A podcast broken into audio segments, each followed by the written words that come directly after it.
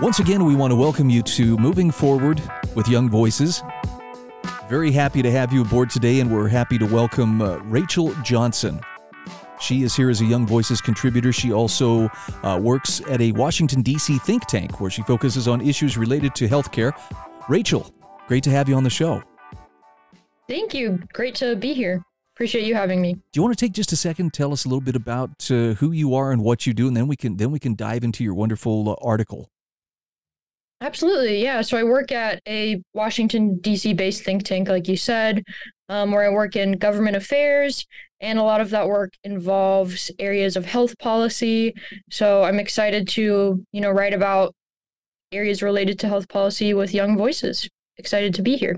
All right, so I'm looking at this article from freethepeople.org, and uh, your article is the U.S. should follow Glasgow's lead and remove barriers to overdose prevention centers. Now, I have to admit, I really hadn't heard much about overdose prevention centers until just a few weeks ago.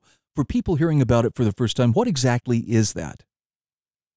Yeah, I think a lot of people might have heard the term safe injection site, which is commonly used to describe overdose prevention centers.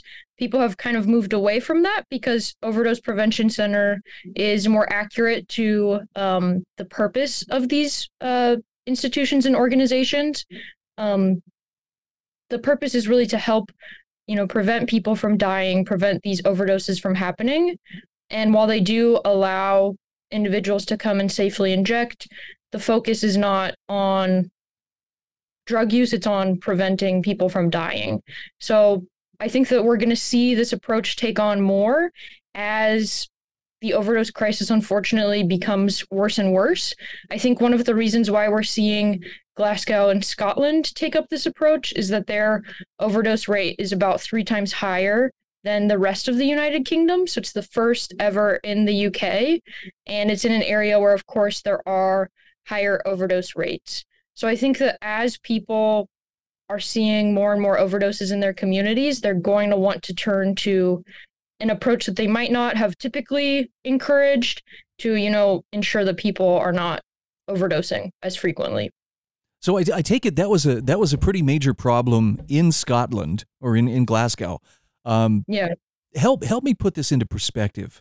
Um, I, I know that uh, as long as there have been drugs, there's been danger of overdose. But is that is that uh, likelihood of overdose increasing. It seems like we hear an awful lot about fentanyl and other very, very powerful drugs today that, that make overdose more likely. Is, is that real or is that just a, a perception based on availability bias? I do think it is absolutely real. We do see contaminants getting into the drug supply like fentanyl. Of course, there are some people who, you know, want and are seeking out fentanyl, but for the most part, you hear of so-called fentanyl poisonings where mm-hmm. people were not seeking out fentanyl. It just happened to be laced in whatever drug they did seek out. And i think that this is it all goes back to the iron law of prohibition which is the stronger that we clamp down and the stronger that we enforce prohibition the more of these contaminants are going to get into the drug supply and the stronger that they will be. Um, the iron law of prohibition you know cannot be repealed we can't get these bad actors to stop adding in these contaminants.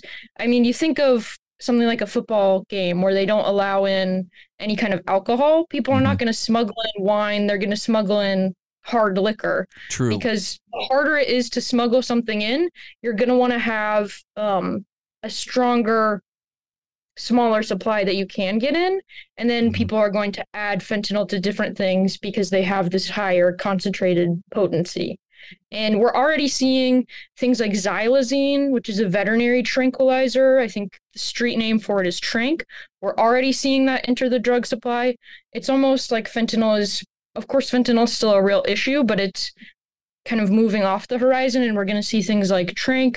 We're going to see things like nitazines start enter the drug supply, a different um, kind of opiate. So we're going to see stronger and stronger contaminants and I think that that's why it's so important to shift toward these harm reduction approaches that will hopefully help people not overdose as frequently. I'm trying to be an optimist here, Rachel, but I have to ask does it appear there's ever going to be a time when uh, the powers that be will admit that prohibition is is a failure, or at least it doesn't it doesn't do what it's advertised to do?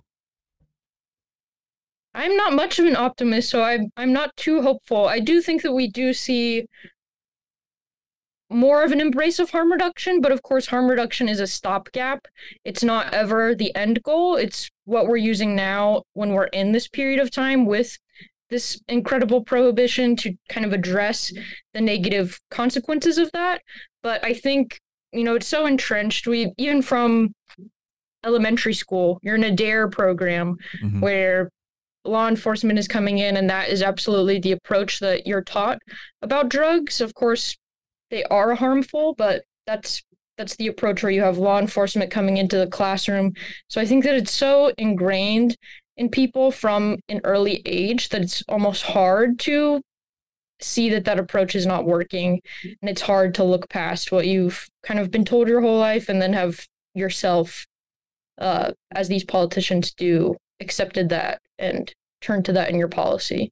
Well, it is helpful though when you can turn to other countries, and, and you mentioned, you know, Scotland, for instance, Glasgow officially committing to that uh, um, safe injection site approach as opposed to yeah, we'll just you know say everybody go out there and do whatever you want. Um, but you could also look to countries like uh, Portugal, which actually did decriminalize, I believe, pretty much every every kind of drug and and focused more on treatment rather than than treating it as a, as a criminal problem. And and that's something. I mean, we have a pretty good track record to look at. It's been what close to twenty years since they did that. Yeah, absolutely. We do have great track records in other countries. I think, unfortunately, the optics of some politicians saying that we should be more like Europe is not what they want to say. Right, right. Um, just culturally that's not something that some circles like to accept but we do have you know the data that has shown that this is an approach that works and i i mean i think as we have more and more it's going to be harder to continue to dismiss this i think even some of the officials in scotland noted that you know they have to work really hard to ensure that this new overdose prevention center that they will set up is successful because it will serve as another model for the rest of the world. And of course, it's not just other countries. I mentioned in the article that there are currently two overdose prevention centers operating in New York City, although they're being threatened. Uh, local officials are threatening to take action against them, which is why we do need to remove these barriers. But in they opened in late 2021 and have already reversed over a thousand overdoses. That's a thousand people who would have been dead had these centers not been operating. So I think more US states even are looking at taking these actions that are currently some seen as federally illegal but as they have more success you know a thousand overdoses reversed we're going to it's going to become even harder to deny that it's an effective solution well, I'm going to be watching this with a lot of interest. I, I mean, uh, U.S. officials get pretty set in their ways. I think that's probably true in most areas. But if if we can point to something that actually works, and it sounds like these OPCs in in Scotland are are a very viable way to do things. I can only hope that eventually we wear down the folks in power in Washington D.C. who seem very reluctant to to give up even you know a molecule of that power. Yes, absolutely, completely agree. So, have other countries outside of uh, the UK, for instance, uh, have, they been looking at this as well? I, can I imagine the US can't be the only one, you know, trying to find solutions to this. Of course, um, Canada, I think, is operating the the highest number of overdose prevention centers in the entire world. There's something like a hundred and I think 147 sanctioned overdose prevention centers, so ones that are operating legally. Of course, I'm sure that there are more operating without that sanction. Uh, we see 38 in Canada, our our neighbors. We see them to be incredibly effective there, and I think as like I've said, more and more countries adopt this, we're going to become part of that, and it's going to be hopefully something that will continue to help save people's lives. Oh, it's it's a it's a tricky subject but I think this is a much more uh, realistically or real reality based approach. And Rachel, I appreciate you, uh, you know, sounding uh, sounding the bell on this one, and at least hopefully getting people looking in the right direction. Uh, for people who wish to follow you, whether it be on social media or to, to follow your writing, uh, where can they find you? Yes, they can find me um, on the Young Voices website. I think we'll link to several of these different things. And I am on Twitter. Uh, there are a million Rachel Johnsons on Twitter, but I am one of them. a very common name, but you can find me there as well. Okay, again, we are, we are talking with Young Voices contributor uh, Rachel Johnson. Rachel, great to have you on the show. Keep up the good work, and I hope we get to speak again in the very near future. Great. Thank you.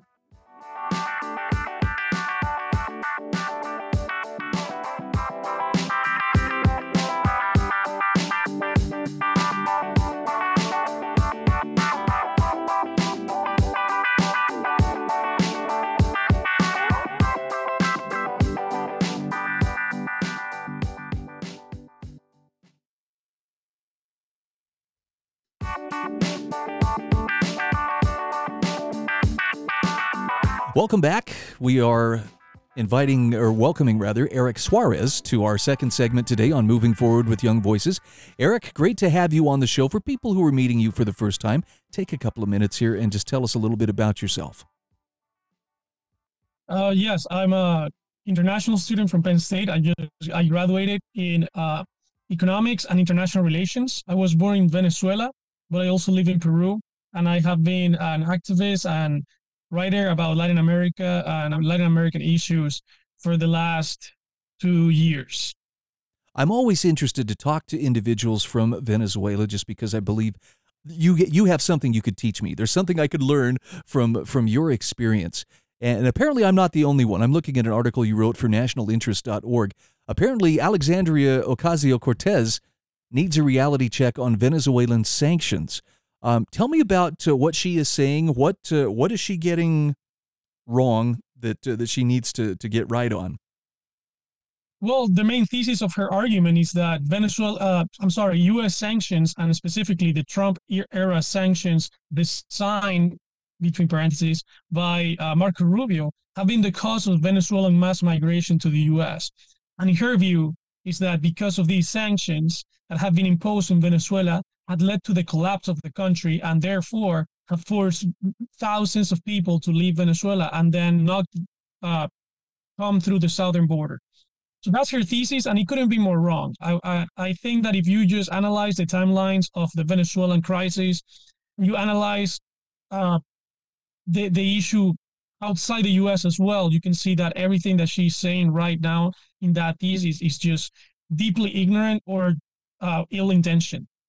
So who who exactly is she pointing fingers at? Is she pointing fingers at the U.S. government and saying, "Yeah, you're the reason Venezuela's had troubles," as opposed to their own internal leadership?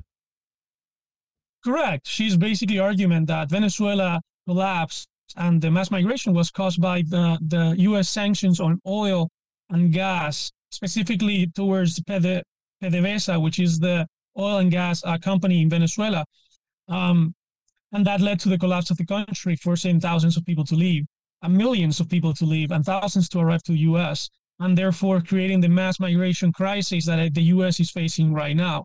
Um, more than uh, a reasonable accusation, I think that she's just trying to wash her hands after many years of uh, failed border policy pushed by her in the previous administration. And when it was actually in, uh, in implemented, it failed dramatically, so bad that even now uh, the mayor of New York, Abrahams, is deeply concerned and already saying we cannot keep this going.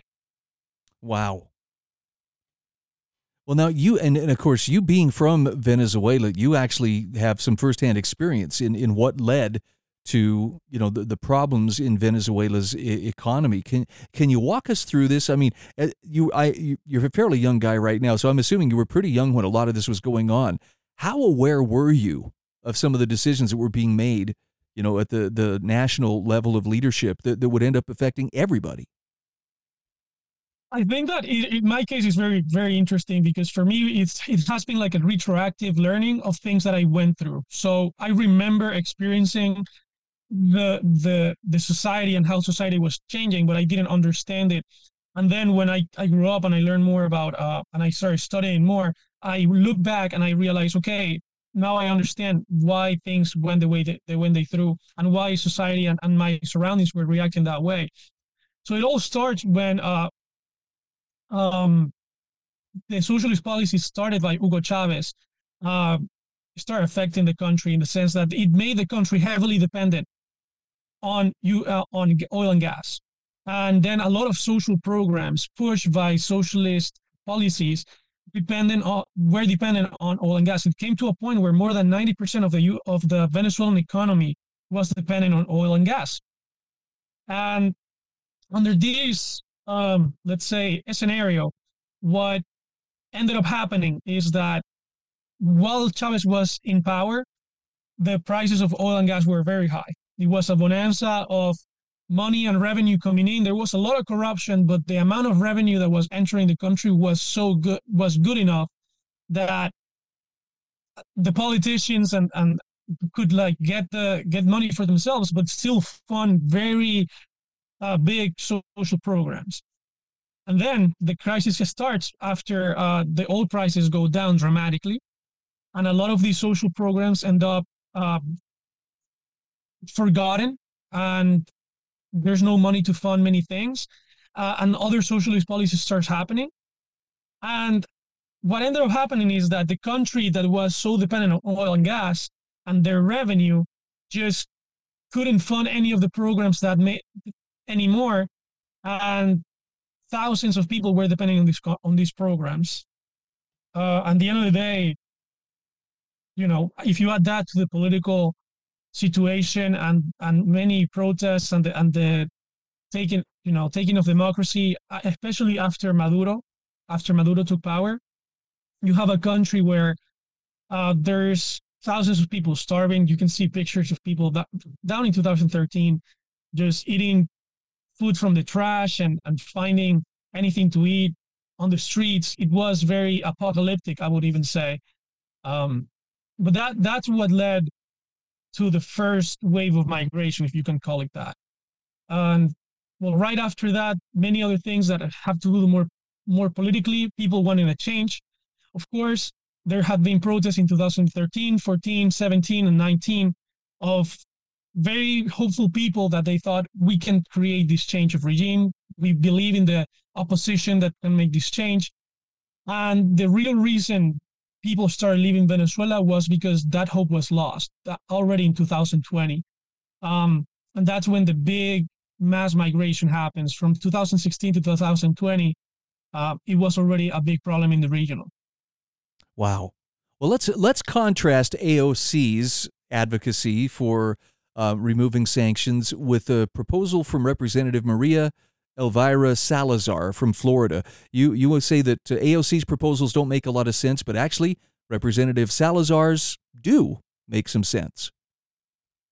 Yes, and I think um, Representative Salazar's policies reflect way more understanding of the Venezuelan crisis, not only abroad, but also inside the U.S. So one of my, uh, let's say, the ones that I like the most was the Venezuelan Adjustment Act, which is this proposal to give Venezuelan people um, a path to uh, residency and citizenship, under the claim that because of the of the crisis and the and the and the damage of the home country, most of these people are not going to come back, and Venezuela is not going to be solved as an issue and as a country that embraces democracy and and democratic values for a long time it doesn't make sense to have a lot of Venezuelan population here uh, under a limbo status, which is the TPS, um, for longer, and that it, it will be an actual net positive to, to welcome these people. Um, I think that one is a very important policy that needs to be made, especially to change the current situation with the TPS. For I, I want to explain what TPS is. It's temporary protection status. It's an special status given to certain individuals from certain countries that would um, pro- protect them from being deported in case uh, due for certain, uh, let's say, crises that their countries are facing. So Venezuelans have this special um, status, and the problem with it is that it is not permanent. It is any president or uh, after the time is due can just not continue it, and then you will have a crisis of many thousands of Venezuelans staying in the country with no papers, with no permission to work, and that will create a bigger crisis already than the, than the one that we have right now. All right. Again, we are talking with Eric Suarez. He is an international relations graduate from Penn State University, focusing on Latin American politics. He's also a contributor for Young Voices. And Eric, for people who wish to follow your work or would like to follow you on social media, where can they find you? Yeah, my uh, my handle for both Twitter or X, whatever you want to call it, and Instagram is at Eric Suarez M. Okay, very good, Eric. Great to uh, visit with you. Let's talk again soon. See you soon.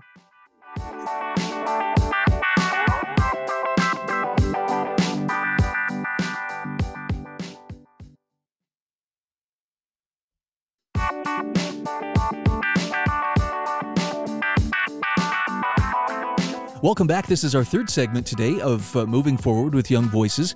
Hey, happy to welcome a, uh, a new contributor. Her name is Caroline Welton. And Caroline, before we dive into your excellent article, let's take a moment to get to know you a little bit better. Tell us about yourself and tell us about the hats that you wear. Yeah, so thanks so much for having me on, Brian. Uh, my name is Caroline. I do policy research based out of Austin, Texas, enjoying a little bit of cold weather down here and always enjoying some good political theory. I'm looking at an article you wrote for TexasPolicy.com about how Austin taxpayer money is being used to hire lobbyists who support more government. And and on the first first of all, I got to tell you, I'm relieved to hear that uh, where I live in Idaho is not the only place experiencing this. Apparently, this is going on other places. But how do you mm-hmm. deal with people who want to grow government and are willing to use taxpayer money to to make it happen? Well, Brian, that's a great question. As as you probably know, city governments spend way too much money um, we often will look at how much more the city budgets grow than what they really need, even based on reasonable inflation. Texas is growing a lot. So we can look at population plus inflation, which is a pretty good conservative budget level. Um, and based off this metric, the conservative budget level for Austin would have been 3.41%. Austin's growing to 4.62%. And the, they are using taxpayer funded lobbyists to lobby for more money to keep growing this budget. Interesting. Now, let's put this in perspective as far as how big of a city is popu- population wise is Austin? Austin's got about 3 million, I want to say. I am not wow. the expert on that, but it is okay. growing. Big tech sector. Always happy for new friends, but I want to make sure that we're remembering the proper ends of the city's jurisdiction. Oh, here, here. And, and, and can you give me just kind of a ballpark idea? when you talk about their budget is going up by you know three percent, four percent, it's continually going up. How big of a budget are we talking? I assume that uh, for a city that size, you're probably in billion dollar territory. I don't know that number off the top of my head, but you are correct that it is it is in the billions. And you know, Brian, the crazy thing about that budget is that it's being spent on things that Austin taxpayers don't want their money going toward. Austin is not funding their law enforcement. They're not funding um, emergency services. They're not funding the proper ends of city governments. Instead, they're funding things like climate change. They are funding increasing civil regulations. They are funding things that do not reflect the interests and needs of their constituents. Wow. And that's, I mean, you have, you've nailed it. This is a very big concern. Um, okay, here's my basic civics lesson for everybody in a th- on a thumbnail sketch, and that is government exists to protect your rights. In fact, your rights are what limit government's power over you. So when you have people using taxpayer dollars to fund the growth of government for the sake not of uh, protecting your rights, but of increasing your obligations to government, you can see why that would, would be a bit of a problem, at least for people who appreciate limited government and more personal freedom and responsibility. That's right. And Brian, you know, the numbers back us up on this. Um, the Texas Public Policy Foundation did a poll February of this year where we asked people um, if they supported taxpayer money going to support lobbyists, and nine, nearly nine in ten um, people polled, um, these were likely voters. They oppose the use of taxpayer funded uh, money to lobby the government. So when you hear arguments from cities saying that they are the ones who more who are closer to Texans' hearts, who have more knowledge of their sympathies, of their interests. This is not true. They are not lobbying for the expressed desires of Texans. In fact, uh, you know, as you point out in your article, it sounds like a lot of times the lobbyists are lobbying for things that the, the citizenry itself really isn't doesn't want and they're not ready to accept. But hey, we're showing up with money and you know trying to entice uh, lawmaking bodies or at least regulatory bodies to to do our bidding. Who are the lobbyists, or at least what what are some what's the makeup of some of these special interest groups that, that are using these taxpayer dollars? Well, you know, Brian, I'm not here to call anyone out by name, um, but a lot of what we do see a lot of the time is that cities um, will have their government affairs mm-hmm. relations, which there is a proper end for for conveying information. Um, but they often will also extend to lobbying. You'll see um, some associations that tend to lobby for larger government, for more spending, for more of a liberal agenda. Um, and it's through these types of groups that you generally see opposition to bills that have very popular support. Yeah, as you point out in your article, um, it's a it's a big problem when you're using taxpayer money to hire lobbyists who are there to advocate for the system as opposed for the, the, the people themselves. And and I guess I don't know, maybe people forget they blur that line. Well, you know, we are the government. No, you're not. Just don't think that I was I'm sorry, go ahead. Don't pay a ticket and you'll learn very quickly. No, you're not the government. Oh, well, I, you know, I excused myself. No, you didn't. For sure. Uh, something I always like to remind people of is that city governments exist for a pretty limited scope of things. You want your city to be providing law enforcement, you want them to be providing emergency services, you want them to be maintaining roads. Um, cities are not even providing these functions. Um, and in fact, the cities really are creatures of the state. You know, Texas created the cities. We have our local government code to regulate these cities. Um, and if if the cities are trying to, you know, act in these areas where they don't actually have jurisdiction, that is not serving the interest of the people. Very true. And and you can correct me if I'm wrong on this. After all, I don't live in Texas, but I, I know that Austin kind of has a reputation of being a little more progressive than other areas of Texas. W- would you say it's it's probably the bluest part of an otherwise pretty red state?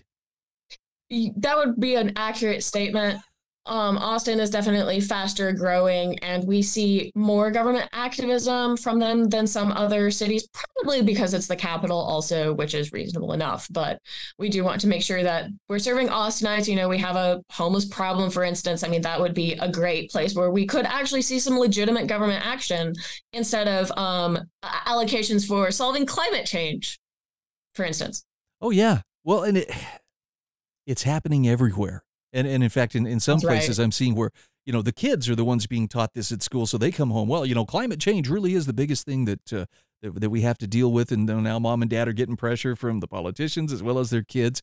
It, you mentioned there was one, I believe there was one politician or one council member in Austin, Mackenzie Kelly, who was the only member who voted against the agenda, saying, as a matter of principle, I'm against the practice of taxpayer funded lobbying.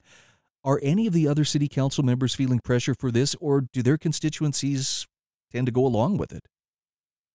You know, um, the council member you noted is kind of the one conservative holdout on Austin City Council. Most of Austin does vote pretty blue, so you're not going to see much pushback.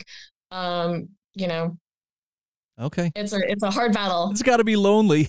I mean, um, it does mean that there's a lot of good work to be done, though. Much room for improvement. Right, right, and I I appreciate the optimistic approach that, that, you're taking here. Um, you would think at some point though the taxpayers would start to get the message, you know, that hey, we need more money, and and the taxpayers are like, really, didn't you just ask me for more just a short time ago? And by the way, I don't agree with all the things that it's funding, but I don't know, maybe people are just terribly passive right now.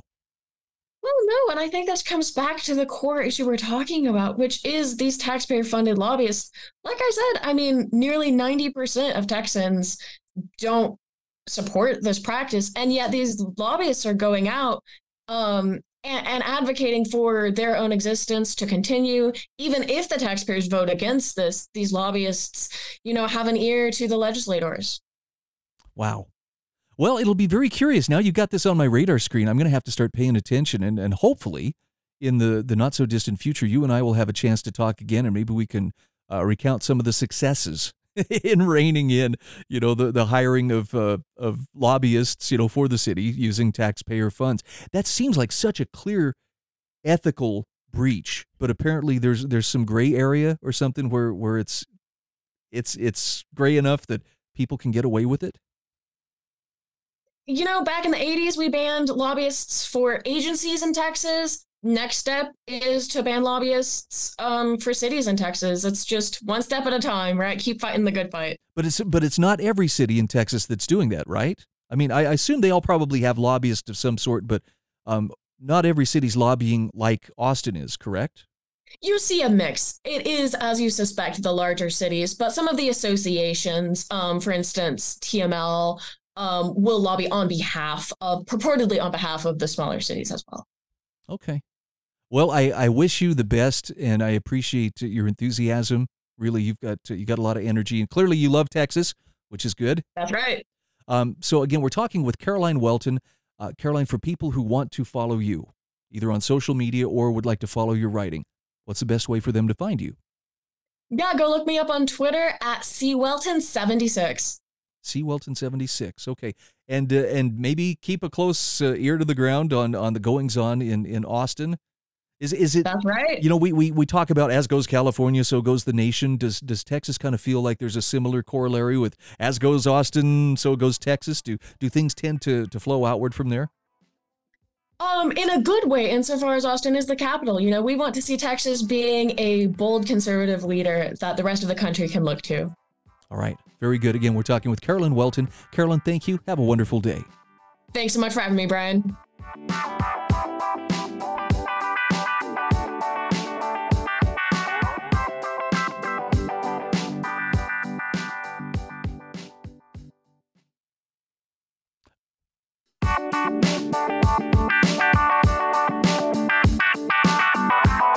Welcome back to Moving Forward with Young Voices.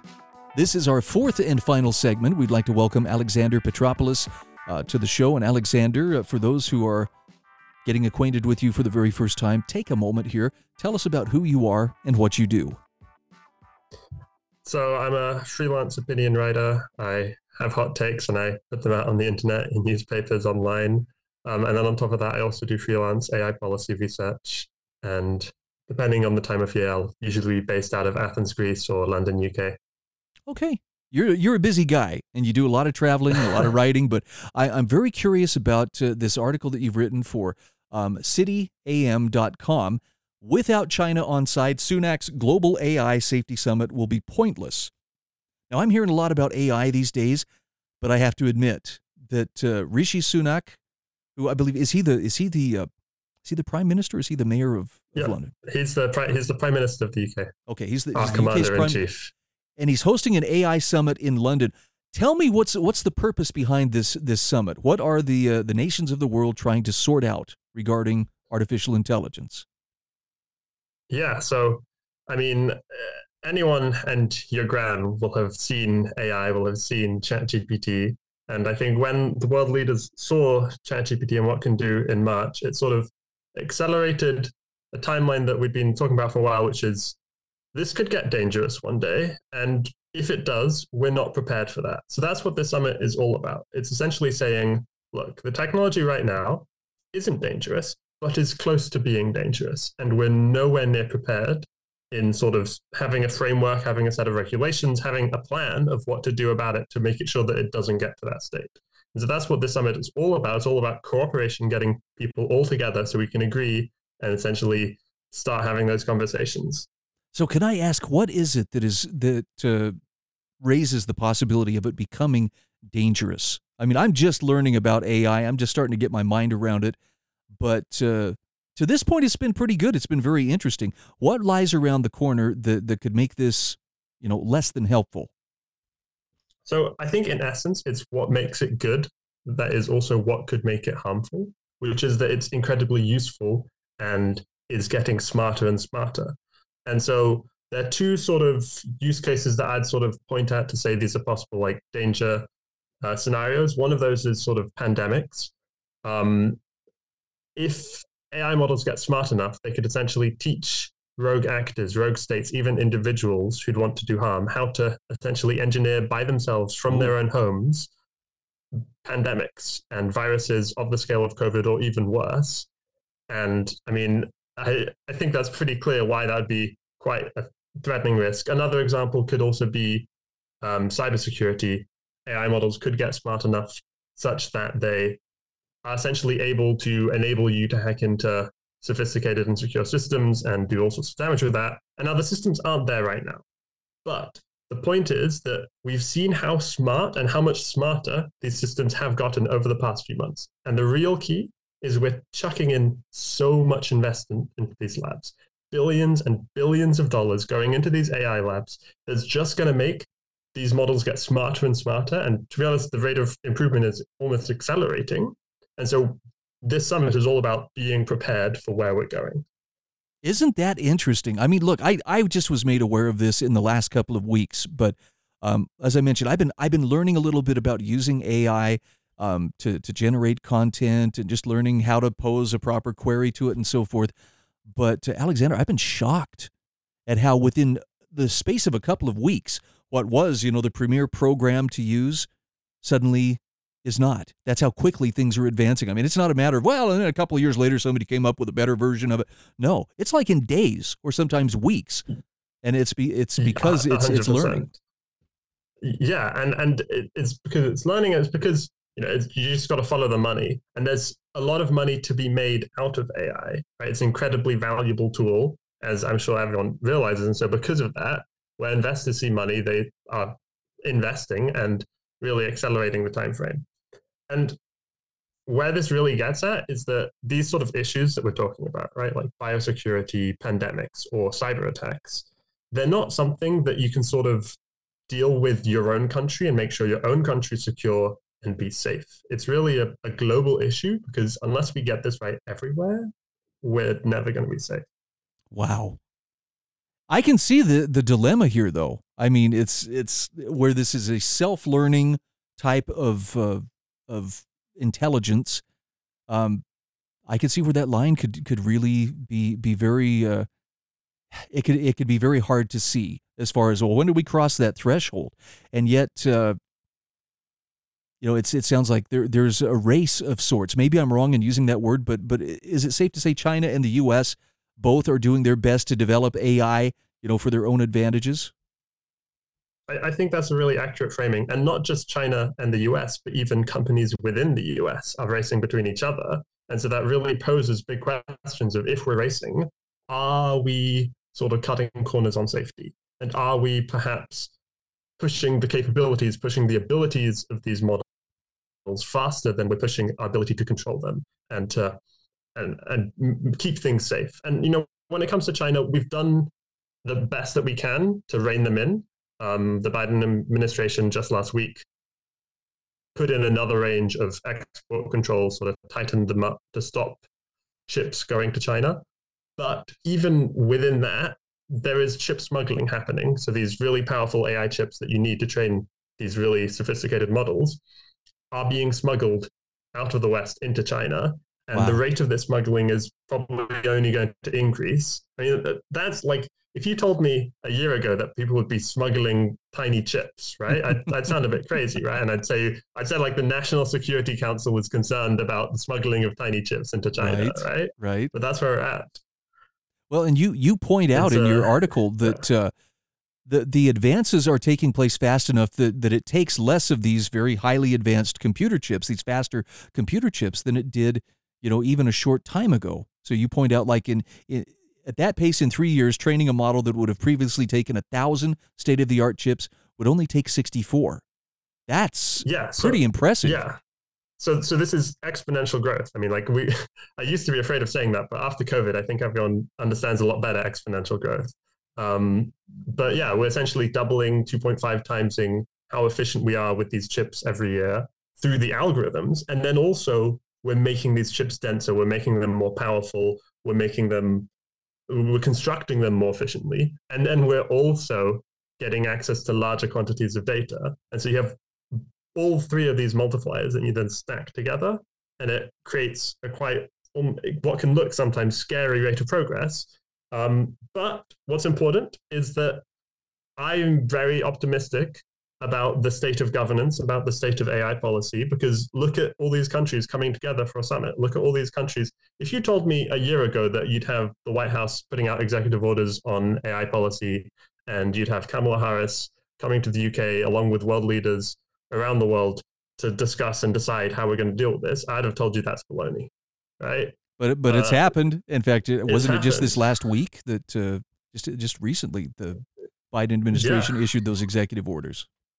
Yeah, exactly. And and these executive orders covering this wide range of risks, covering these sort of scary risks of you know biorisk and potentially hacking and like all the way up to the existential scale and also putting putting in place the resources we need to tackle even more moderate risks like bias and like misinformation the really important things that are happening is that there's recognition from our politicians this is a problem that we need to tackle. There's consensus and thankfully this isn't becoming a politicized issue. And also money is being put into the right place. Where it was previously just money being thrown at making things smarter now we're seeing money being thrown at the research community to make it safer. And that's something i think that everyone can really get behind Alexander, we've got about one minute left here, but I have to ask you, given how AI learns and, and develops, is is it wishful thinking to think that there are certain types of uh, certain subjects that can be controlled or kept from it or, or made off limits? i think that so to answer your question it depends how you train it so if that information is in the training data then no matter how hard you try there's no way you can really finesse and fine tune and squeeze the final model to suppress that. It's quite vulnerable to being adjusted and tweaked and tuned. So it really comes down to making sure we're training things on the right data to make sure we're training things securely from the beginning. Now, I'm confident that we will be able to come up with solutions and tools that can help us control the outputs of these models. But it's not just as simple as putting a filter on it. And it's not just as simple as just saying, please don't output this, because you can just flip that script and say, please do output it. It- It's quite a technically challenging problem, but we're putting a lot of money into solving it, and all the eyes are in the right place. All right, again, we are talking with Alex Petropoulos. He is a contributor to Young Voices. And Alex, for the sake of those who would like to follow your writing or otherwise contact you or find you on um, social media, how could they do that? I'm uh, at Alex T Pet, Alex T P E T on Twitter mainly. Find all my hot takes. All right, Alex, thanks so much. I hope we talk again soon. Thank you. It was a blast.